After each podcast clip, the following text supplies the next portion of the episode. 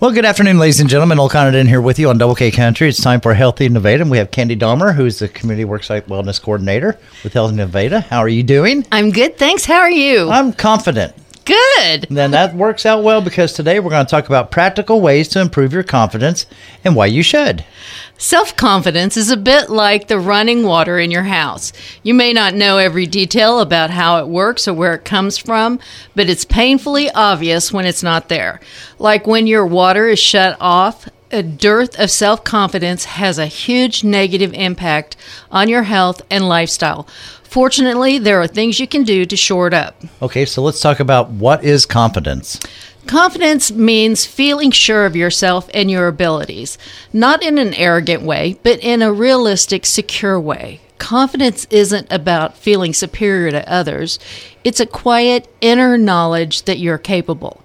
In everyday conversation, self confidence is often confused with self esteem, and it overlaps with the less well known term self efficacy.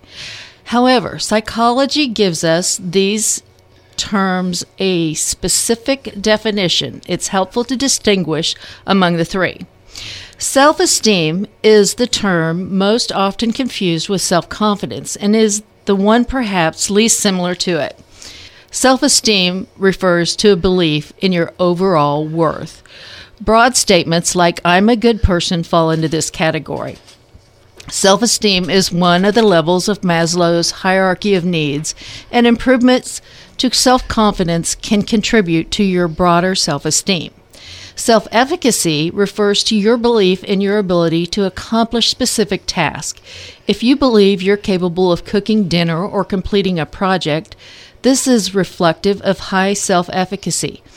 People with low self efficacy often put less effort into a task if they don't believe they'll succeed at it, increasing the likelihood of failure.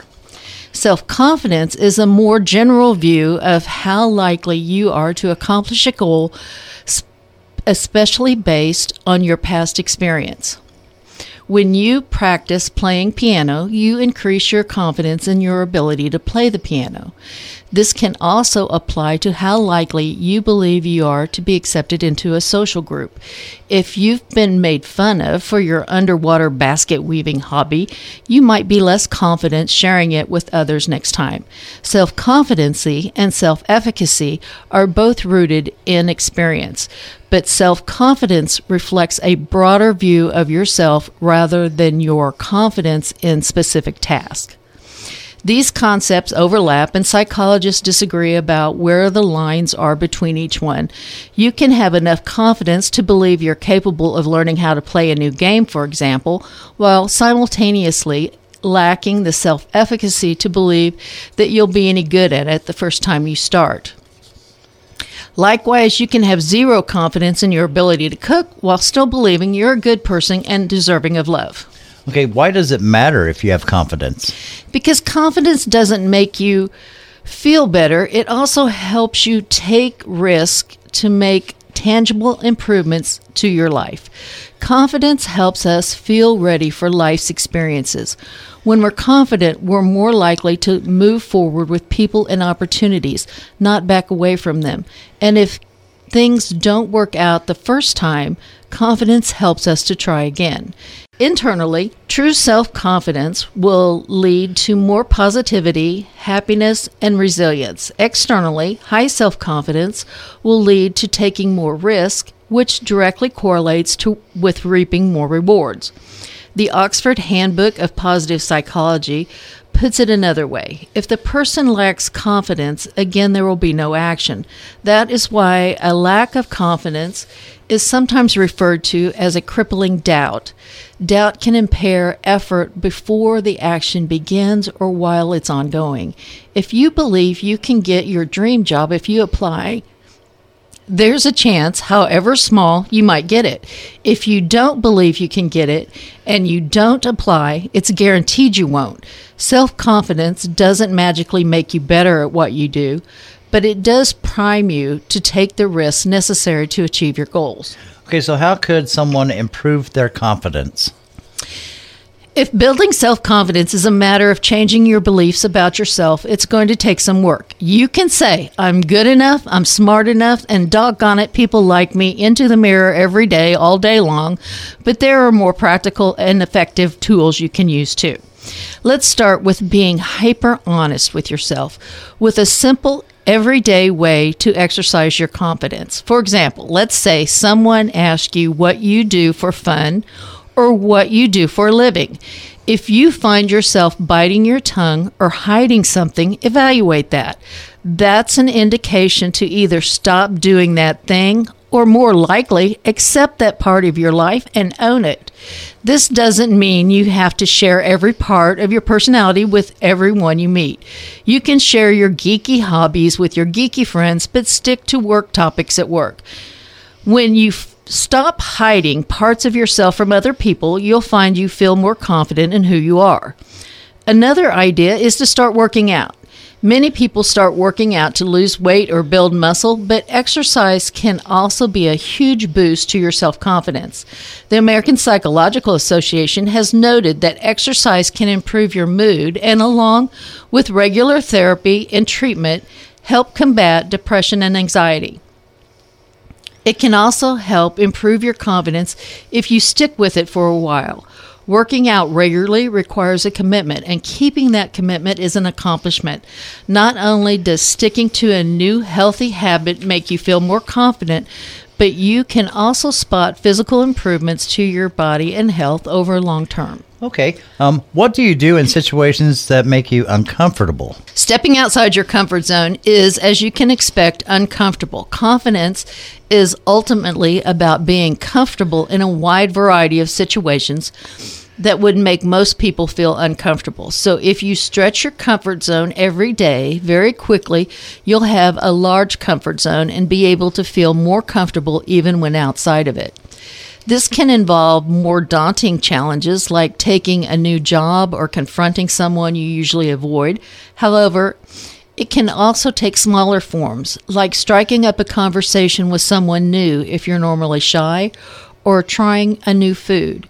It's more important that you regularly expand your comfort zone a little rather than occasionally just throwing yourself into the deep end. Okay, let's talk. Can your appearance affect your confidence? How you dress can affect how other people perceive you, but it can also affect how you perceive yourself. Wearing different clothes can prompt you to think or behave differently. This effect isn't just limited to feeling good about yourself.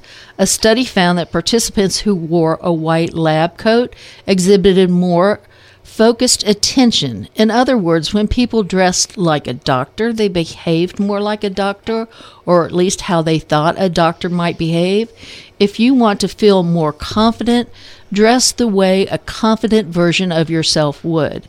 Additionally, much like how you dress, the posture you adopt can affect how you feel about yourself. While it might feel a little silly at first, remember that tip about stepping outside your comfort zone. Trying out powerful stances can help you adjust your frame of mind. Something as simple as sitting up straight can make you feel more confident in what you're doing. How should you deal with self doubts or maybe appearing arrogant? Imposter syndrome is a nasty mental drug that convinces you that your accomplishments don't really count and that you're going to be found out as a fraud. This doubt can creep in because it's easier to remember faults and more difficult to remember successes. Make a habit of periodically writing down or reflecting on times when you've done things well. It's easier to be confident in your abilities when you remember them. At the other end of the spectrum, as you start to express yourself more confidently, it's natural to worry about becoming arrogant in the process. However, arrogance isn't confidence run amok. Arrogance is more the result of insecurity than high self confidence. Confidence is self satisfied, while arrogance requires external validation to feel good.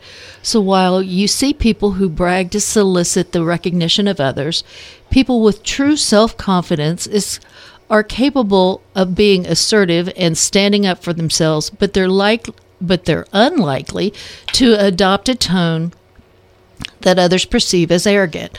Oddly enough, the best defense against arrogance is developing true self confidence. If you're confident, you can make the best of a bad situation. When things don't go your way, it's easy to lose hope or put yourself down.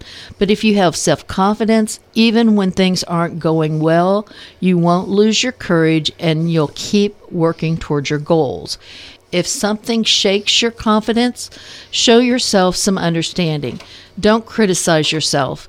Learn from what happened, think about what you could have done differently, and remember it for the next time.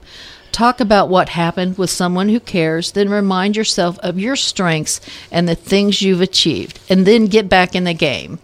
Thank you for listening today. If you or your organization would like to learn more about these mindfulness based stress reduction techniques, please contact me at Healthy Nevada. Our telephone number is 417 283 4575. And remember to check our Facebook and Instagram pages each week for our mindful moments. I had to giggle inside in one part of this. Which part? The part where you said if you've been made fun of for your underwater basket weaving hobby, I won an underwater basket weaving contest when I was in the Boy Scouts. Of course you did. and I was confident. I was very confident doing it. Uh, you said Well- that and it just brought me back to that memory. It's like I won a contest doing that when I was a kid. I'll, I'm so impressed. It was not pretty, but it was complete. That counts. That's all that matters. I think I won a little ribbon or something, but Well, I was- I was, so proud of that. I didn't realize that was a real hobby. It really is. Maybe not anymore after today, but yeah. Of course, so we're talking with uh, Candy Dahmer here about practical ways to improve your confidence and why you should. Great reasons why. Thanks for coming in today. Thank you. And you've been listening to Healthy Nevada, and I'm Noel Conant. And you're listening to Your Brand of Country, 97.5 FM, Double K Country.